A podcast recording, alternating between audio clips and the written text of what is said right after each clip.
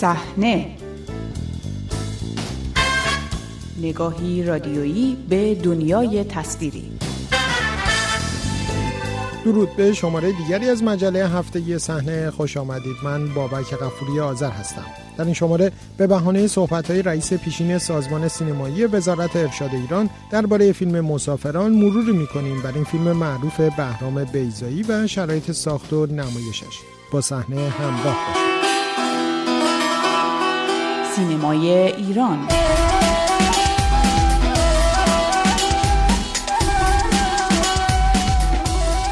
جواد شمقدلی رئیس سازمان سینمایی وزارت فرهنگ و ارشاد اسلامی در دولت دوم محمود احمدی نژاد و سینماگران نزدیک به رهبر جمهوری اسلامی ایران به تازگی در گفتگویی با برنامه اینترنتی کافه آپارات درباره برخی اتفاقات مرتبط با سینمای ایران در دهه های 60 و 70 و برخی فیلم های شاخص این دو دهه اظهار نظر کرده است. صحبتهای او از آنجا که نزدیک به مهمترین نهادهای تصمیم گیر در جمهوری اسلامی ایران بوده می‌تواند برای اطلاع از واقعیت و دلایل برخی تصمیمات رخ داده در سینمای ایران و فیلمهای مهم بعد از انقلاب مفید باشد از جمله اظهارات قابل توجه آقای شمقدری صحبتهای او درباره فیلم مسافران از آثار شاخص بهرام بیزایی نام معتبر فرهنگ و هنر تاریخ معاصر ایران است. به نظر می رسید مسافران دقیقا اون مجلس ختمی که گرفته مراسمی که تشکیل داده به عنوان مجلس ختم.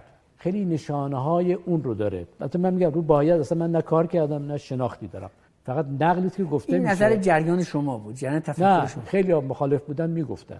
حالا فقط جریان ما یه نبود. جریان. اسلامی هنرمندان. مثلا گفتن که مثلا بیزایی توی اون کار نمادهای بهاییت رو می‌ذاره وسط نمادهای حالا بعض بخشش هم به عنوان ایرانی ایران قدیم مثلا. مطرح می‌کنه و در مقابل نمادهای اسلامی رو میگه بذاریم کنار. البته تو قصه فیلم مثلا می‌خواستن جشن بگیرن و تبدیل به عزا میشه مثلا جابجایی رو انجام میده. ولی خب کاملا نمادسازی کرده بود هیئت اسلامی هنرمندان اوایل دهه هفتاد با حضور برخی سینماگران نزدیک به حکومت برای پیشبرد برنامه ها و اهداف مورد نظرشان در بخش‌های فرهنگی و هنری ایران تشکیل شد. فرج الله سلحشور، جمال شورجه، علیرضا سجادپور، جواد شمقدری، حسن علی مردانی، مهدی نصیری و اکبر هور اعضای هیئت مؤسس این تشکل بودند. این جریان منتقد سیاستها و برنامه های دولت های اکبر هاشمی رفسنجانی و محمد خاتمی در حوزه فرهنگ و هنر بود و از آن زمان تا کنون به شدت خواستار اجرای سیاست های فرهنگی مورد نظر رهبر جمهوری اسلامی در تمام زمینه هاست. در مقطع تشکیل پیگیری آنچه رهبر جمهوری اسلامی ایران تهاجم فرهنگی نامیده بود از مهمترین خواسته های این تشکل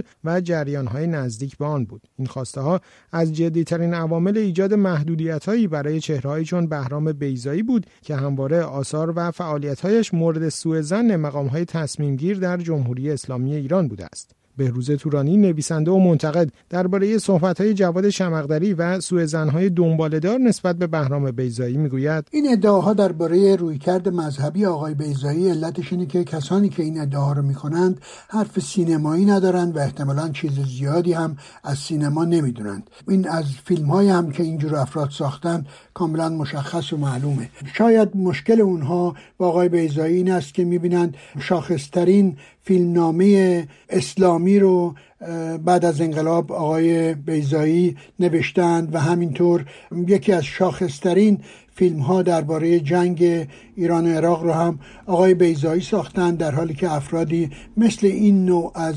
مدعیان نتونستند فیلمی در این سطح بسازند یا فیلمنامه در این سطح بنویسند.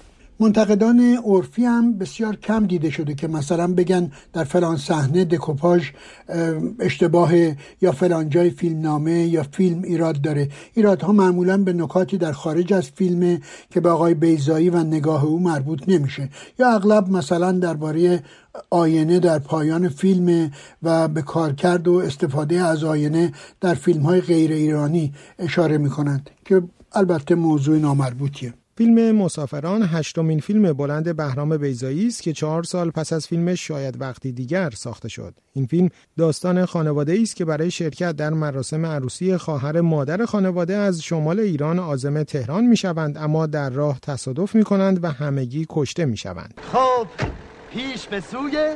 اگه گفتی؟ ما میریم تهران. برای عروسی خواهر کوچیکترم ما به تهران نمی‌رسیم.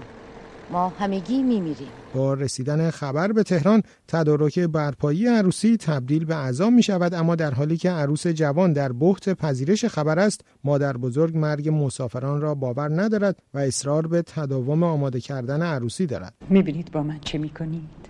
منو از دیدن محتابم محروم می‌کنید. از دیدن شوهرش و نوه ها. و حالا می‌خواین از دیدن عروسی ماهروخم محروم کنم نباشه هرگز. کی همچی خیالی کرده؟ نمی‌فهمم مونس. پس چرا دست نگه داشتین این خونه باید به زیبایی یه عروس آراسته می‌شد. در مراسم برپا شده مردگان در میان بحت همگان و تایید مادر بزرگ به جمع حاضران میآیند و با تقدیم آینه موروسی خانواده عذاب به عروسی تبدیل می شود.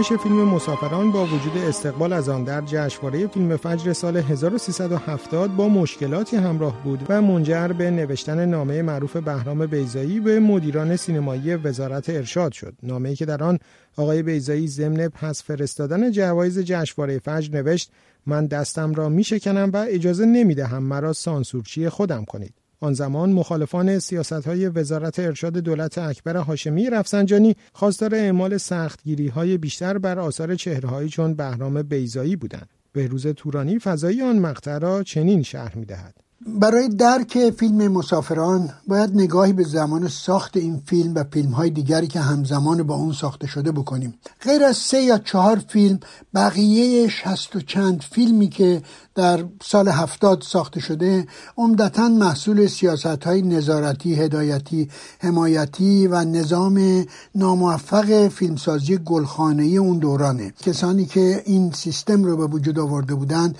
تقریبا به هیچ موفقیتی دست پیدا نکرده بودند. از طرفی در اون دوره جنگ ایران و عراق تمام شده بود. ای که واقعا در جنگ شرکت داشتند و حالا نمی‌دونستند چه باید بکنند. و همینطور عده بیشتری از فرصت طلبانی که خودشون رو به جای جنگ دیدگان جا می زدند در صدد این بودند که قدرت و امکانات مالی رو از دست مدیرانی که در اون زمان در وزارت ارشاد بودند در بیاورند و طبیعتا این مدیران تمام تلاششون معطوف به این بود که جایگاه خودشون رو حفظ کنند و به خصوص از این آدم های فرصت طلب می ترسیدن. شاید بخشی از تبعیض ناجوان مردانه که در مورد آقای بیزایی قائل شدند به همین دلیل بوده سرانجام فیلم مسافران در دیماه سال 1371 در فصل نامناسبی با اعمال برخی حذفیات و تغییرات به نمایش درآمد در حالی که سوء زنها نسبت به سازندهاش ادامه داشت. بهروز تورانی درباره جایگاه فیلم مسافران در تاریخ سینمای ایران و اهمیت آن چنین می‌گوید. اهمیت مسافران در ماندگاری و تبدیل شدن به یک شمایل تاریخیه به خصوص صحنه های آغاز و پایان این فیلم. این ایده که تماشاگر از اول می‌دونه که این مسافران به مقصد نمی‌رسند و این قدرت فیلمسازه که علا رقم این پیشاگاهی همه رو تا پایان فیلم منتظر نگه میداره و آینه ای در برابر همه قرار میده تا همه خودشون رو در اون ببینند و ببینند که رفتن مهمه نه لزوما رسیدن بهرام بیزایی تا ده سال بعد از فیلم مسافران امکان ساخت فیلم دیگری را پیدا نکرد. او از سال 1389 با تداوم ایجاد مشکلات در راه فعالیتهایش ایران را همراه خانوادهش ترک کرده و در آمریکا سکونت دارد و در مدت حضورش در آمریکا علاوه بر تدریس در دانشگاه و پژوهش چند نمایش را هم بر صحنه برده است. از همراهی دیگرتان با مجله هفتگی صحنه سپاس گذارم تا شماره آینده شب و روز خوش.